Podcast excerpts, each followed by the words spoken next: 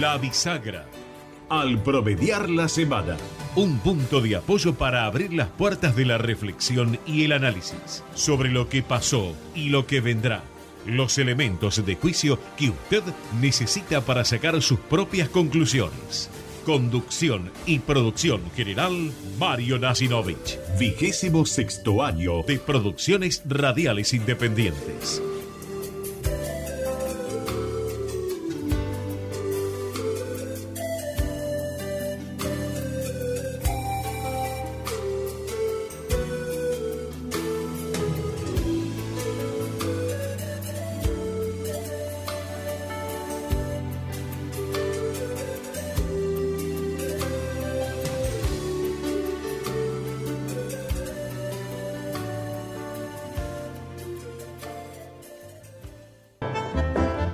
¿Qué tal? Muy buenas tardes, noches.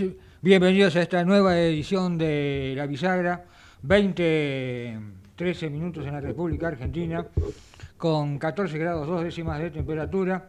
Bienvenidos a esta edición de este jueves 6 de julio. ¿Qué puedo decir? ¿Qué podemos decir? Que Están todos, como dijimos hace una semana, no hay mucho más nuevo. Están todas las cartas echadas, está por supuesto todos los... Algunos creen operaciones, serán o no operaciones, este, o se está poniendo a la luz pública lo que en realidad es a lo mejor este sotoboche lo que siempre fue la política. Ahora se sorprende muchos que hay, bueno, este, candidaturas que se compran. En definitiva, es alguna cosa que mm, no, no da para más comentario, pero que hay que hacer aportes. el tema si hay algún entrecruzamiento, que es a lo mejor el tema que se está dando justamente, o a lo mejor el defecto que pueden tener las pasos, porque unos pueden intervenir de alguna forma en la paso en la interna de otro. Eh, son 20, 15 minutos, nos están acompañando. Presenta. Comienzo espacio publicitario. En el año con mayor obras en la historia de Escobar, ya inauguramos el primer parque solar municipal de la Argentina. Hicimos realidad la Ruta 25 que nos conecta con la costa del Paraná. Ampliamos el Hospital Municipal de Garín y estamos por inaugurar el túnel Pablo Podistá y Puente Independencia. 2022, el año con más obras en la historia de Escobar. El aumento de la litigiosidad por accidentes laborales no es un juego. Junto con el Estado, las cámaras empresarias y los sindicatos estamos trabajando para que baje. WARD, Unión de Aseguradoras de Riesgos del Trabajo. ¿Sabías que todos los accidentes por inhalación de monóxido de carbono son evitables? Chequea que la llama de tus artefactos sea siempre azul. No olvides ventilar los ambientes de tu hogar todos los días, verificando que las rejillas cuenten con salida al exterior y las ventilaciones no estén tapadas ni sucias. Y controla las instalaciones internas con un gasista matriculado. Con estos consejos, proteges a tu familia. Metrogas, damos calor. Fin Espacio Publicitario. Usted está escuchando La Bisagra. Conducción y producción general, Mario Nasinovich. Vigésimo sexto año de producciones radiales independientes. Justicia.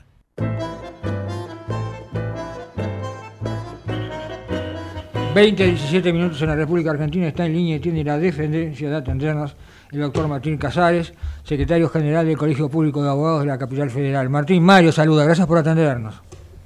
¿Qué tal, Mario? Mucho gusto, un saludo a toda la audiencia, para mí es un placer estar de vuelta acompañándolos. Bueno, Martín, este, te llamamos y estamos de alguna forma viendo el programa eh, contigo porque el lunes está registrando una acción conjunta de todos quienes tienen algo que ver con la justicia. ¿Por qué no nos contás de qué se trata? Mientras tanto vamos a poner el flyer también en, la, en pantalla, este Martín. Muchas gracias. Sí, bueno, eh, básicamente a raíz de todos los hechos que han ido ocurriendo en los últimos años, eh, hemos decidido juntamente desde el Colegio Público de la Abogacía de la Capital Federal, el Colegio de Abogados de la Ciudad, la Asociación de Magistrados de la Justicia Nacional y la Unión de Empleados, hacer una convocatoria este próximo 10 de julio en la escalinata del Palacio de Tribunales. Mm. La idea es básicamente reafirmar la importancia de la independencia judicial, defenderla como principio esencial de nuestro sistema republicano en una fecha que es muy significativa para nuestro país, no solo porque el 10 de julio es el otro día después del 9 de julio, sino también porque este año se cumplen 40 años del regreso de la democracia, ¿no? Entonces, nos parece que es oportuno defender y destacar la importancia en nuestro sistema, para nuestro país, para el país que se viene, de la independencia judicial. Em, e-, esto ha sido convocado en conjunto por todos los actores de la justicia. Eh, vamos a repasar algunos de los hechos que realmente tienen bastante de qué preocupar, ¿no es cierto? Este, que es este incluso el, último también que también seguramente va a ser dirimido por la justicia eh, toda esta idas y vueltas con el tema de Jujuy, o sea, da, la sensación, y también las candidaturas, este, que hubo quienes quisieron saltar de alguna forma el cerco de sus propias constituciones. Este, eh, eh, yo no sé si te lo dije alguna vez, Martín, pero cada vez más este, recuerdo a quien es uno de los este, hombres que mm, fue referente durante décadas de de la justicia, de lo que es este, eh, del punto de vista académico, que es Carlos Nino, cuando decía, este, escribía casi dolorido después de retorno de la democracia por los 90, este, un país, un país sin ley, ¿no? Tal cual.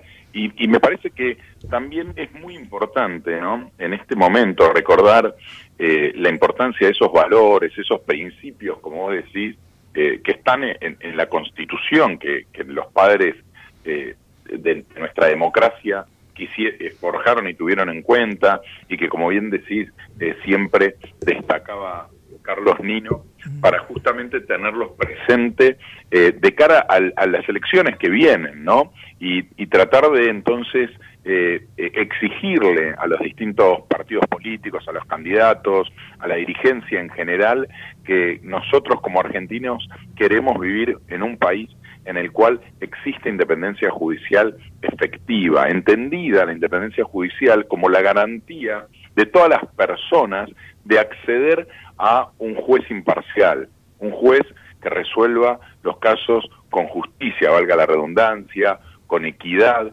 y defendiendo al ciudadano común del poder del Estado. Em, se me ocurre otro también, este hombre del, del, derecho, también historiador, em, que fue diputado nacional, eh, que se preguntó y respondió de alguna forma en su propio libro, me refiero, refiero a José Ignacio García Hamilton. Sí, tal cual. ¿Por qué eh, por qué progresan las naciones, ¿no? Y la tesis de él era muy sencilla, porque respetan sus normas. Exactamente. Y el respeto de las normas, eh, digamos, eh, de alguna manera, obviamente que puede efectuarse naturalmente por parte de los ciudadanos, pero cuando esto no sucede, tiene que intervenir justamente un tercero imparcial. Y ese tercero imparcial es la justicia, es el poder judicial. Y frente, como decíamos antes, a el poder o la posibilidad de avasallamiento por parte del Estado frente a los ciudadanos, también es que aparece la justicia. Entonces el Poder Judicial, en definitiva, es el último resguardo de las garantías y los derechos de todos nosotros y de la aplicación de la ley de una manera igualitaria. Entonces, me parece que es fundamental y que es un buen momento en estos 40 años que tenemos de democracia de reafirmar uno de los valores fundamentales de nuestra Constitución y del país que queremos que venga. Eh, por el, listado de participantes que me estás dando, en esto no hay ninguna diferencia, hay unanimidad por todas las entidades que agrupan a la abogacía o a la justicia en la por lo menos en el ejido de la capital, ¿no? Sí, eh, a ver, es, interesante que esta, esta iniciativa parte de la Asociación de Magistrados, mm. de la Unión de los Empleados, pero también de los colegios de abogados, y se están sumando un montón de otras instituciones que, de ONGs, como por ejemplo la Regia, que es la red de entidades por la justicia independiente en la Argentina, eh, otras agrupaciones como la AFUN y la AJUFE, que son las asociaciones de fiscales y de, y de jueces federales, digamos, todos los actores del sistema judicial eh, coinciden en que es muy importante para el Estado de Derecho poder contar con una justicia independiente. Y, y, y es de alguna manera una iniciativa que surge, si bien surge de los actores del sistema judicial, porque los abogados forman parte, al igual que los profesores de derecho, convoca a la ciudadanía de una manera apartidaria, pero rescatando los valores en los que todos deberíamos estar de acuerdo. Queremos un país con una división de poderes, que sea por ende una república en la cual la justicia pueda ser independiente, eh, Martín, eh, corregime cualquier cosa, pero porque a mí me llegó también una convocatoria para hoy, que la verdad que para mí es un día complicado por la preproducción del programa, la producción del programa y tenía también una actividad académica en sociales. Hoy también tuvieron una actividad esta mañana que me había este, comentado Luis Iseski, puede ser de la AMIA, en conjunto con la AMIA tenían ustedes, sobre juzgamiento en ausencia. Exactamente. Bueno, hoy hubo un interesante debate a lo largo de toda la mañana con eh, representantes y referentes eh, de las distintas eh, asociaciones, de la AMIA, de la DAIA, de, bueno, con referentes también políticos del Poder Judicial y gente técnica que ha estudiado el tema del juicio en ausencia, ¿no? La posibilidad de avanzar en un proyecto de ley que de alguna manera permita el juzgamiento justamente de estos eh, crímenes, estos eh, delitos tan graves que hemos sufrido en el país, eh, cuando los presuntos imputados están rebeldes, digamos, o sea, que, que no han sido atrapados. Lo que se planteó es la necesidad justamente de incorporar a nuestra normativa procesal eh, de la posibilidad de realizar juicios en ausencia del imputado. Eh, bueno, esto tiene, por lo menos, eh, Francia tiene un, un, sistema así porque fue juzgado en ausencia, cortegime, pero creo que Astiz por el, la desaparición de las monjas.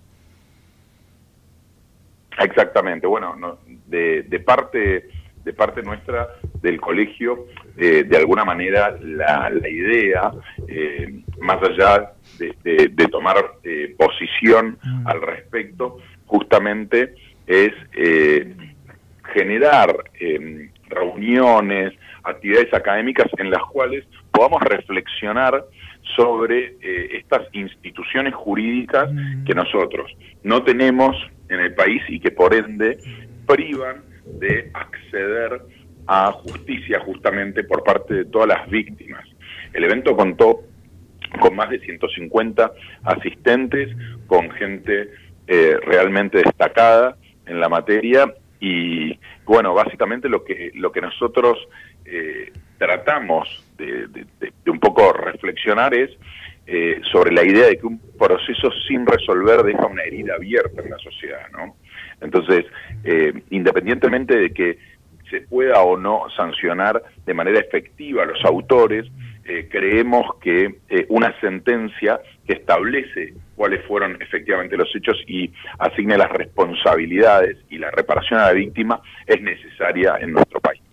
Bien, decís más allá justamente que ustedes tocan el tema académico desde el punto de vista práctico, este, lo hemos charlado muchas veces con Luis Iseski, que es de Paola, una de las víctimas de la AMI, es justamente que acá hay este, em, de alguna forma este, imputaciones este, concretas sobre los posibles este, em, eh, autores intelectuales y este, materiales del atentado a la AMIA y de alguna forma de institucionalmente darse esta nueva normativa, podría desarrollarse un juicio de esta naturaleza. Exacto, bueno, un poco es lo que eh, explicó en su intervención en la presentación el doctor Gil Lavedra, mm. eh, haciendo referencia a la necesidad de que finalmente en Argentina haya justicia con relación a estos terribles atentados sufridos, ¿no? Mm. Bueno, y hay uno, uno latente y en todavía indefinición que sí afecta a la justicia, que estamos hablando de Nisman, ¿no? Tal cual, tal cual. Bueno, Martín, este, no sé si tenés algún recuadro más de actividades del colegio y si no vamos a... No, destacar, destacar realmente, eh, primero agradecerles como siempre y, quedar a disposición y, destacar eh, la importancia de, la convocatoria del lunes 10 a las de 13 a a 13.30. Es nada más que media hora acercarse al Palacio de Tribunales eh, a fin de expresarse y defender la independencia del Poder Judicial. Me parece que es importante y, que realmente eh, es, algo que, que, nos conviene a todos porque justamente esto de la defensa de la independencia judicial es para todos nosotros, no es para los jueces. ¿no? Es la garantía de que quien el día de mañana te puede tocar resolver una cuestión judicial en materia de familia, en materia laboral o en materia penal con relación a nosotros, mm. sea efectivamente imparcial y pueda hacerlo eh, aplicando la ley de manera igualitaria. Bueno, te agradecemos. Hecha la convocatoria, entonces el lunes a las 13 eh, hay en Talcahuano entre mm, Libertad y, mm, Libertad en las escalinatas del Congreso frente a la Plaza de la Valle, ¿no es cierto? Así es, así es, en las escalinatas del Palacio de Tribunales, a donde está la Corte Suprema. Así que eh, muchísimas gracias, Mario, eh, y para mí, como siempre, un gusto participar de tu programa. Bueno, igualmente, gracias, un abrazo, ¿eh? Hasta la próxima. Un abrazo. Ahí está Martín Casares, que es secretario general del Colegio Público de Abogados de la capital federal. 20.30 en punto, no, vamos a la pausa.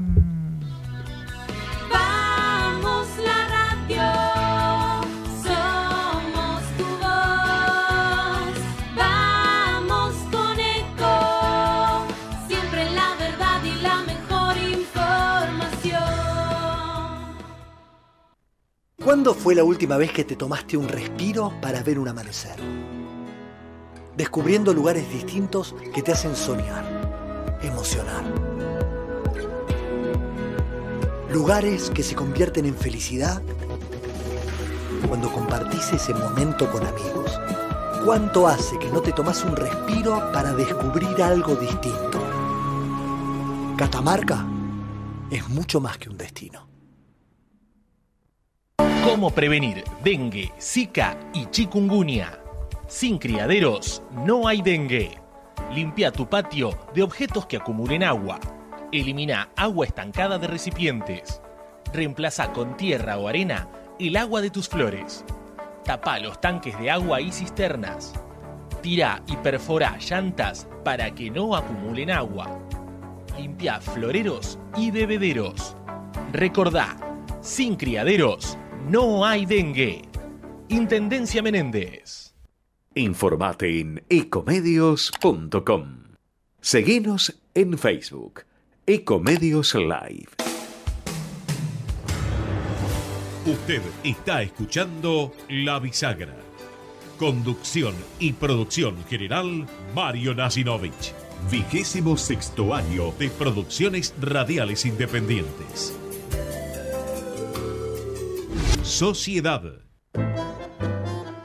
Muy bien, y de un colegio a otro. Recién estábamos hablando con Martín Casares, secretario general del Colegio Público de Abogados de la Capital Federal, y nos vamos al encuentro con la doctora Marta Lioto, presidenta del Colegio Único de Corredores Inmobiliarios de la Ciudad de Buenos Aires. Marta, Mario, saluda, gracias por atendernos. ¿Qué tal, Mario? ¿Cómo va? Buenas noches, ¿cómo estamos? Bien, gracias por atendernos, Marta. ¿eh? No, por favor. Bueno, varias son las razones por las que las estamos convocando al micrófono. Una de ellas, en principio, también mi agradecimiento personal por la invitación de la que hemos sido objeto la semana anterior, en un agasajo por el Día del Periodista, que se cumplió justamente en el mes de junio, el 7 de junio, y además, nada más que con, y nada menos que con una entrega muy simbólica que de alguna forma creo que todos secundamos y agradecemos a, uno, a dos este, personajes del periodismo argentino con, eh, con quienes hemos tenido contacto profesional. Hace poco también eh, hablábamos con uno de ellos a propósito, así como hemos hecho con el doctor Gilavera, también lo hacíamos con José Ignacio López, a propósito de la película 1985. Y justamente ustedes tuvieron este, la excelente este, iniciativa de entregar un premio por trayectoria no solamente a José Ignacio López, sino también a Fanny Mandelbaum. Este, así que, de alguna forma, este, me tomo la licencia también de agradecer, o, al menos agradecer que nos hayan incorporado, en, este caso, también a este encuentro, Marta. No, por supuesto, para nosotros fue un placer y, en homenajear a ellos dos, dos emblemas ¿no? del periodismo argentino, de la noticia, de la información veraz, de la ética, del profesionalismo, este, la verdad que es, es trasladarlo al resto de los de los periodistas que que a nosotros como corredores inmobiliarios nos ayudan mucho, ayudan mucho a la sociedad en concientizar, en informar dan información cierta. La verdad que fue un placer ese evento, ese encuentro. Marta, en este momento... Eh, en este la alegría de entregarse la plaqueta a ellos y el reconocimiento, sin duda, maravilloso. En este momento en pantalla está eh, la foto suya junto a, José Ignacio López y además una foto de conjunto de todos quienes participaron en, en ese encuentro.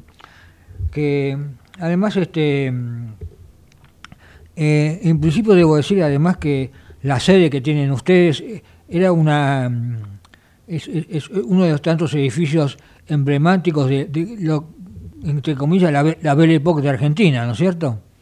Sí, por supuesto, la verdad un, un edificio hermosísimo, este que la verdad que nosotros mantenemos porque tenemos no solo mucha dimensión, sino también este eh, eh, hermoso, hermoso en diseño, hermoso en prestancia. La verdad que tenemos un colegio profesional ediliciamente eh, fantástico como para poder desarrollar todas las actividades que llevamos a cabo y un salón auditorio este, que, que alberga más o menos 320 eh, con, eh, con eh, presencialmente puede haber 350 entre 3, 320 y 350 así que podemos tenemos un auditorio hermosísimo muy muy bonito y con muy buena acústica también.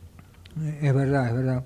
Este, eh, no me dejó de llamar la atención, además, este, y era lógico de alguna forma que en su alocución, además, por supuesto, de destacar la este, labor de tanto de, Ignacio López como de Fanny Manuel, también se refirió a algo que es un problema de los tantos problemas estructurales que tiene la Argentina, que es el problema de la vivienda, en los cuales ustedes tienen de alguna forma un protagonismo este, en cuanto mm, a opinión y además en un momento en que lo vemos eh, mensualmente, también nosotros tenemos este, de vieja data contacto con el colegio de escribanos que mensualmente eh, elabora el índice de escrituras que se desarrollan y queríamos eh, de alguna forma aprovechar esta oportunidad para que nos cuente cómo ven ustedes desde el punto de vista de vuestro colegio el funcionamiento de, mm, del mercado inmobiliario, por lo menos en la capital federal. Bueno, la verdad que justo haciendo un poco eh, eh, hincapié, ¿no? Y tirándonos la información que estábamos hablando ese día en esa reunión con José Ignacio López cuando él plantea 40 años de democracia y que daba le daba placer haber trabajado estos 40 años, cómo había desarrollado su actividad y todo. Eh, y hablando de, de, este tiempo, lo que nosotros planteamos este, verdaderamente es una, una necesidad y de cubrir, todavía le falta, el sistema democrático eh, tiene una deuda con la ciudadanía argentina en cuanto a todo lo que es materia habitacional, ¿no es cierto? Mm. Eh, aquí los argentinos, o en el hoy por hoy, se les dificulta la posibilidad de llegar al sueño de la casa propia, es, un, es una cuestión complicada, eh, no podemos acceder a los dólares por el cepo que tenemos, no tenemos eh, seguridad jurídica, no tenemos seguridad de ahorrativa, tampoco podemos generar ahorros, este, vivimos con los salarios bastante ajustados como para poder eh, generar un, un refugio de valor de, en el ladrillo, ¿no? La verdad que es algo inalcanzable, hay muchas familias argentinas que solo pueden este, alquilar y otras ni siquiera eso. Realmente eh, aspiro, ¿no? Y, y, la verdad me encantaría anunciar que al corto o al mediano plazo esto se va a ir revirtiendo, porque si no vamos a llegar a la primera eh, al primer grupo etario de jubilados dentro de 15, 20 años que no sean propietarios. Realmente es un dolor de cabeza para cualquier sociedad esa, ¿no? Pero Marta, además es, es un, derecho, corríjame, pero es un derecho constitucional que está este, consagrado en la Constitución. Sí, sí, por supuesto, el acceso a la vivienda, por eso digo que es una deuda que tiene el sistema democrático con, con gran franja de los argentinos este porque no es imposible hoy eh, Mario la verdaderamente eh, el poder ahorrar eh, ahorrar en pesos. Hoy los inmuebles aquí en Argentina se se comercializan especialmente en la ciudad de Buenos Aires se comercializan en dólares lo que significa que no tenemos acceso a poder ahorrar ni siquiera 100 dólares mensuales. Y por más que lo ahorremos el otro día nosotros del, de la mesa de estadística nuestra planteábamos este que se surgió que con un salario medio este, para adquirir un inmueble medio, digamos, un dos ambientes en un barrio medio, ni siquiera ni en un barrio característico eh, de, de, envergadura, costoso, ni nada, sino una cuestión de la media común, este, necesitaba tres salarios y medio para comprar un metro cuadrado. Tres salarios y medio sin gastar ni en viajes, ni en comida, ni en vestirse, ni en salud, ni, ni en nada. Ahorrando tres salarios y medio recién llegaba a comprar un metro cuadrado. Realmente es imposible para cualquiera hoy acceder a la vivienda si no hay crédito hipotecario. Y la verdad que los, los bancos y la política económica no acompañan estas medidas, por lo eh, cual estamos con una deuda. Eh, eh, eso es, es un tema, ¿no? El tema, este, uno ve justamente las estadísticas del el Colegio de Escribanos y ve lo mínimo que se escritura con créditos hipotecarios, son contados con, casi con los dedos. O sea, acá lo que fue... me llamó la atención también, eh, Marta, que usted este, enunciase que justamente durante el, gobierno del doctor Alfonsín sí hubo una este, política más activa en esta materia.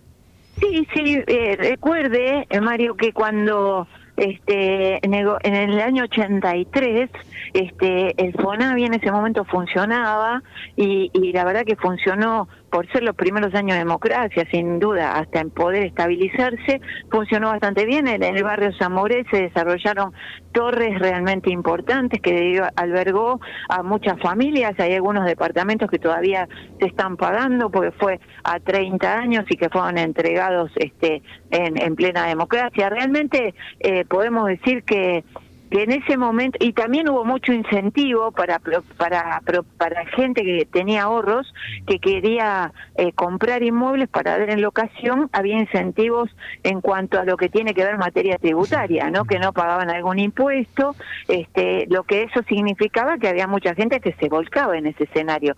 Pero todo eso quedó ahí trunco a partir de del año 89 solo se terminaron las obras que, que estaban en vigencia, que estaban en, en proyección, se finalizaron, se fueron entregando y ya ahí todo terminó y concluyó. Todo lo demás este, no alcanzó ni siquiera a 1.500 inmuebles en toda la República Argentina en todo lo que va del resto de tiempo. O sea, no, no hubo una política habitacional ni una política de eh, adquirir la vivienda propia nunca más. Eh, eso quedó postergado. Bueno, y ni, ni qué decir lo que justamente en las últimas horas ha sucedido en el Congreso, que viene postergándose. Otro tema que también este, aqueja a este sector es el tema de los alquileres, con una ley que no funcionó y que ayer eh, tires y aflojes en medio de la campaña electoral este, no se deroga, este, no, no, no se sanciona una norma este, que la reemplace o a lo mejor algo mucho más sencillo, derogar todo, toda esa norma y volver al Código Civil. No, por supuesto. Lo, de ayer, Mario, tenemos que reconocer que realmente fue este otro otro cimbronazo y una falta de respuesta absoluta que se le ha dado a la problemática de alquileres, ¿no? Porque tenemos que reconocer que que eh, la mayoría o, o, si hubiera sido la mayoría hubiera tenido quórum. Bueno, la mayoría de los de los diputados integrantes del bloque de Junta por el Cambio este, estuvieron presentes para poder dar quórum, para poder tratar esto. Hubo bloques independientes también locales de distintos distritos que trataron de sumarse a esto, pero no alcanzó lamentablemente y esto es una necesidad que tienen muchas familias de encontrar una respuesta y solución este a, a los en cuanto a lo que tiene que ver a la vivienda no no no nos olvidemos que el tema de alquileres y el tema este estamos hablando del hogar de las familias mm. no es un tema menor, al contrario, tendría que ser un tema que, que enaltezca a la política y que dé respuesta en forma inmediata, que, que la verdad que es una deuda que estamos teniendo de hace más que mucho tiempo. Y acá, este, obviamente, que surge el debate permanente, que el Estado tiene que intervenir en todo o que dejar todo libre al mercado, o hay un punto medio. Eh, la verdad que lo que hay que hay que generarlo, el mercado de alquileres, el mercado locativo de vivienda, cuanto más se la controla, menos funciona. Mm. Es un mercado que dos personas pero no, lógicamente, Mario, esto tiene que ser así. Imagínese que alguien que ha ahorrado durante mucho tiempo y ha comprado un inmueble y lo tiene como refugio de valor, invirtió en Argentina, eh, apostó a, un desarrollo este, habitacional y da el inmueble en locación a un inquilino que con su producido mensual, su salario, paga el alquiler. El Estado no tiene por qué intervenir, porque no intervino en la compra y tampoco interviene en el el pago del alquiler. Entonces, ¿qué es lo que tiene que decir el Estado en cuanto a, si el alquiler tiene que ser durante tres años, el contrato tiene que ser durante tres años, de qué forma lo tenemos que actualizar, de qué forma? La verdad que no corresponde. a nosotros la verdad que nos parece que en cuanto el Estado se separe de todo esto, deje la libertad de acción, las partes se van a poner de acuerdo como lo hacían antes y el mercado va a empezar a fluir desde otro lugar. Bueno, lo que yo señalaba hace un ratito, o sea, volvamos al código de Sarfield. Exactamente. Mm. Eh, bueno, Marta, le agradezco mucho estos minutos para con nosotros, ha sido muy amable. Queríamos tener presencia en, en, este reconocimiento que tuvieron para con nuestros insignes colegas y también hemos hecho un repaso, creo, bastante detallado de toda la actividad que este, compete a, vuestro colegio. Gracias por habernos acompañado, Marta. ¿eh? No, por favor, gracias a, usted, Mario, y a disposición siempre. Muchísimas gracias. Bueno, igualmente, a la Hasta luego, gracias. Chao. Ahí estaba la doctora Marta Lioto, presidenta del Colegio Único de Corredores eh, Inmobiliarios de la Ciudad de Buenos Aires. 20, 46 minutos, 45 minutos, perdón, nos acompañaron. Auspicio. Comienzo espacio publicitario. Escobar 360 es una plataforma online que moderniza al Estado municipal para que puedas realizar tus trámites a distancia y accedas a más servicios de manera centralizada y sin salir de tu casa. Ingresa a escobar360.escobar.gov.ar, crea tu usuario y desde allí te podés inscribir, gestionar y participar en las distintas áreas. Escobar te da cada día más. El aumento de la litigiosidad por accidentes laborales no es un juego Junto con el Estado, las cámaras empresarias y los sindicatos estamos trabajando para que baje. WART, Unión de Aseguradoras de Riesgos del Trabajo. ¿Sabías que todos los accidentes por inhalación de monóxido de carbono son evitables? Chequea que la llama de tus artefactos sea siempre azul. No olvides ventilar los ambientes de tu hogar todos los días, verificando que las rejillas cuenten con salida al exterior y las ventilaciones no estén tapadas ni sucias. Y controla las instalaciones internas con un gasista matriculado. Con estos consejos, proteges a tu familia. Metrogas, damos calor. Fin. Espacio Publicitario. Usted está escuchando La Bisagra.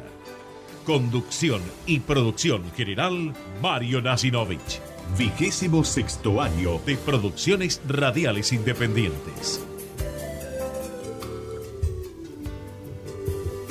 Muy bien, antes de ir al próximo contacto, les comento brevemente que hasta el 21 de julio, esto es información de las actividades culturales que desarrolla la Bolsa de Comercio de Buenos Aires es información que nos envía eh, Héctor Alarcón de mm, la Secretaría de la entidad. Hasta el 21 de julio hay una muestra de arte colectiva sigamos pensando, sigamos jugando, sigamos pintando.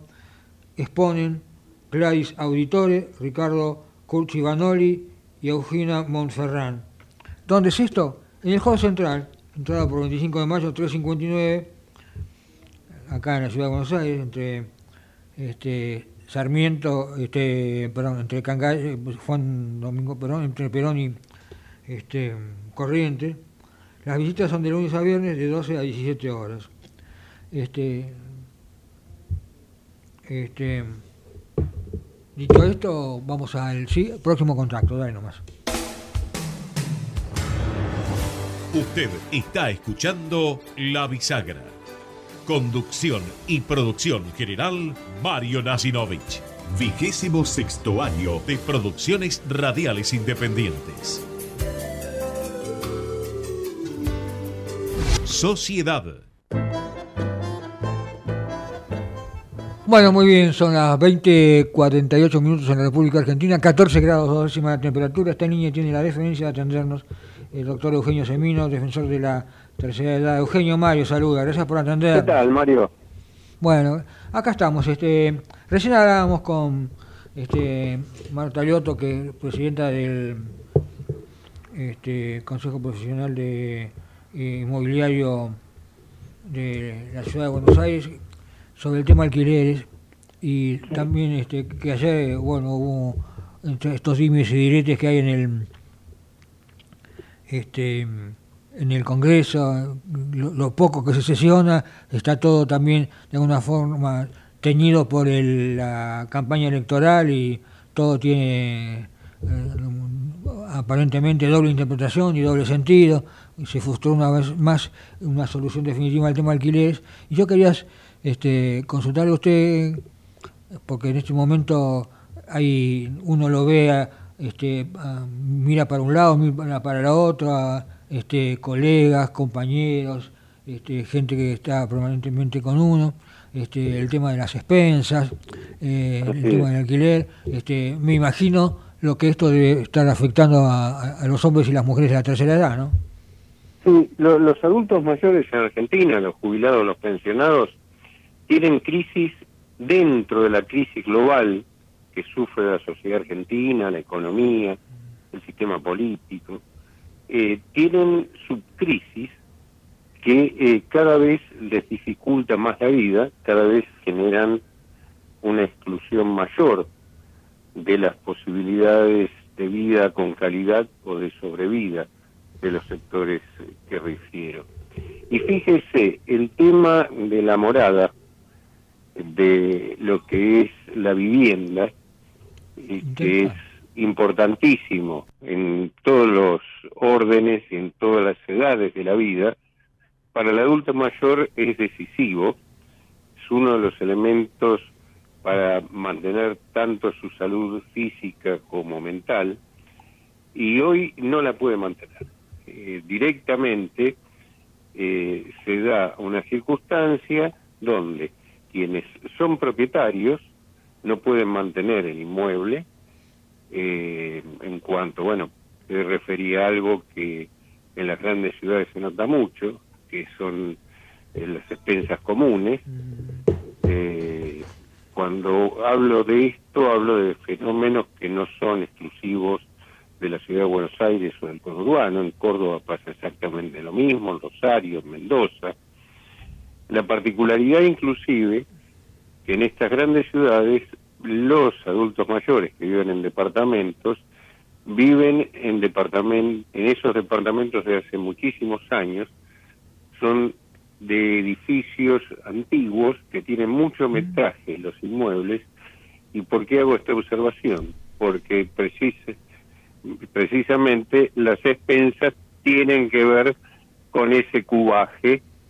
Entonces eh, una expensa de un edificio común, eh, de un tres ambientes, está entre 40 y 50 mil pesos. Mm. Imaginemos qué hace con eso alguien que está percibiendo un haber que con el bono y todo hoy se va a 87 mil pesos, ¿no es cierto? Eh, eh, a esto hay que sumarle mm. que aquellos mm. que tienen que renovar eh, alquileres no lo pueden hacer. Por lo cual surge un fenómeno extendido que la política no ve, ni entiende, ni le interesa, de cientos de miles de eh, adultos mayores, jubilados y pensionados en el país, viviendo en condiciones paupérrimas en eh, pensiones, mm, cuyo costo en Buenos Aires son de 35 a 40 mil pesos por mes, en habitaciones con baño compartido. Eugenio, vamos a incorporar a Adrián, está en línea, Adrián Trócoli, abogado provisionalista. Adrián, con mucho gusto. Mario, Mario saludos, gracias por atendernos, Adrián. Por favor, un placer. ¿Cómo están ustedes? Bien, bien, bien, bueno. Este, Adrián, recién este, te, comento también que en el programa estuvimos hablando con Martín, Casares que respecto de la acción que se va a desarrollar el lunes en las escalinatas del Congreso, todos los eh, colegios y todas las este, entidades que están relacionadas a la justicia con relación a los 40 años de democracia y por este este, reclamar por una al día siguiente del día de independencia una este, justicia independiente este, independencia de poder. Pero yo te, quería comentar creo que por ahí en las últimas este, jornadas este, tuve alguna información sobre algunos fallos de la corte tema de honorarios este que algún otro fallo que hay que destacar este que haya emitido el alto tribunal o algunas cámaras eh, no, a ver, eh, lo que comentás del, fallo de, Costas, por ejemplo. Mm. Yo, un, dato de, color, yo quizás sea un poco limitado en, mi manera de pensar esto. Soy abogado, mucho más no, no se puede pedir. Eh, realmente creo que, que, en muchas situaciones la República, eh, la democracia, pero, pero la República pasa por situaciones complicadas y la, y la justicia es siempre la última línea de defensa. Hoy, hoy la justicia podría estar muchísimo mejor, más rápida, más célere, a veces eh, tener fallos más, más claros.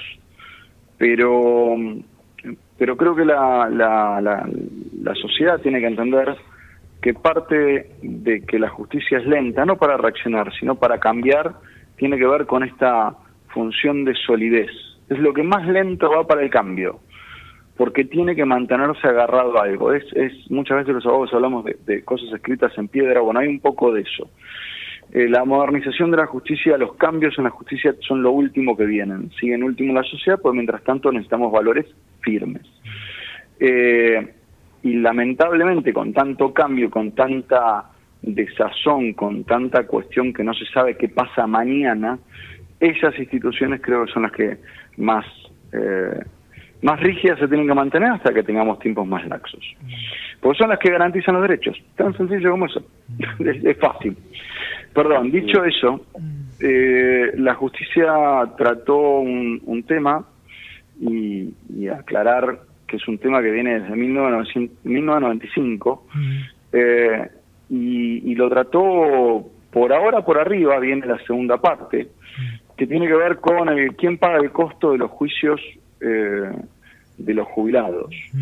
Eh, esto empezó con Caballo, Caballo dijo que los jubilados eh, tenían que pagar las costas de los juicios, entonces esto permitía al ANSES litigar, llevar a, la Corte Suprema sin, sin pagar, hacerlo gratis, y esto se le facilitaba demorar los trámites en tribunales. Esta es la única razón por la cual la justicia le impuso pagar las costas eh, en un caso, pero ya sí te quería adelantar, contar que eh, prácticamente todos los juzgados ya han sacado fallos siguiendo esto. Ahora, las costas del juicio también están a cargo del ANSES. Lo que mm. pasa es que tenemos una ley que, que así como está, genera un problema está en tratamiento un, pequeño cambio y el problema es este, es que si los eh, honorarios de los abogados dependen exclusivamente del ANSES, se producen dos cosas. La primera es que nos pueden fijar un 11 o un 12% del, del resultado del juicio eh, como honorario y eh, ANSES paga por lo menos un año y medio tarde y cuando paga además paga con una mala tasa de interés. Entonces lo que se produce es una, eh, una, inferior calidad del, del, trabajo o, de la remuneración del abogado. Entonces, si nosotros tenemos una inferior calidad de trabajo, solamente podemos generar un trabajo peor. No, no hay otra manera. O tomo más casos o rechazo casos que no son rentables. El resultado es un poco lo de la ley de alquileres. Muy buena intención, pero la verdad es que los alquileres se fueron al demonio y se quitaron propiedades de la, del, del, sistema. Entonces, lo que hay que hacer, el próximo paso, espero que, que, tome la posta el Congreso, sea eh, distribuir algo de la carga, que antes estaba todo a cargo del, del, jubilado y se fijaban convenios de honorarios, bueno, ahora se le quite una parte, pero esto no le quita remuneración, no por una cuestión de defensa del gremio. Yo tengo no digo me sobra el trabajo, pero de alguna manera vamos a manejarnos. Pero el caso que deja eh, tan poca plata que no paga los gastos, no los honorarios, la luz, yo estoy en la oficina en este momento. Eh, los gastos de poner la chapa, el bronce en la pared, como decíamos antes, poner la placa ahí en, la puerta, son altísimos. Entonces, lo que, lo que puede pasar es que los jubilados pierdan abogados de calidad o acceso a la justicia. Ajá. Eh, este es el paso con, el que...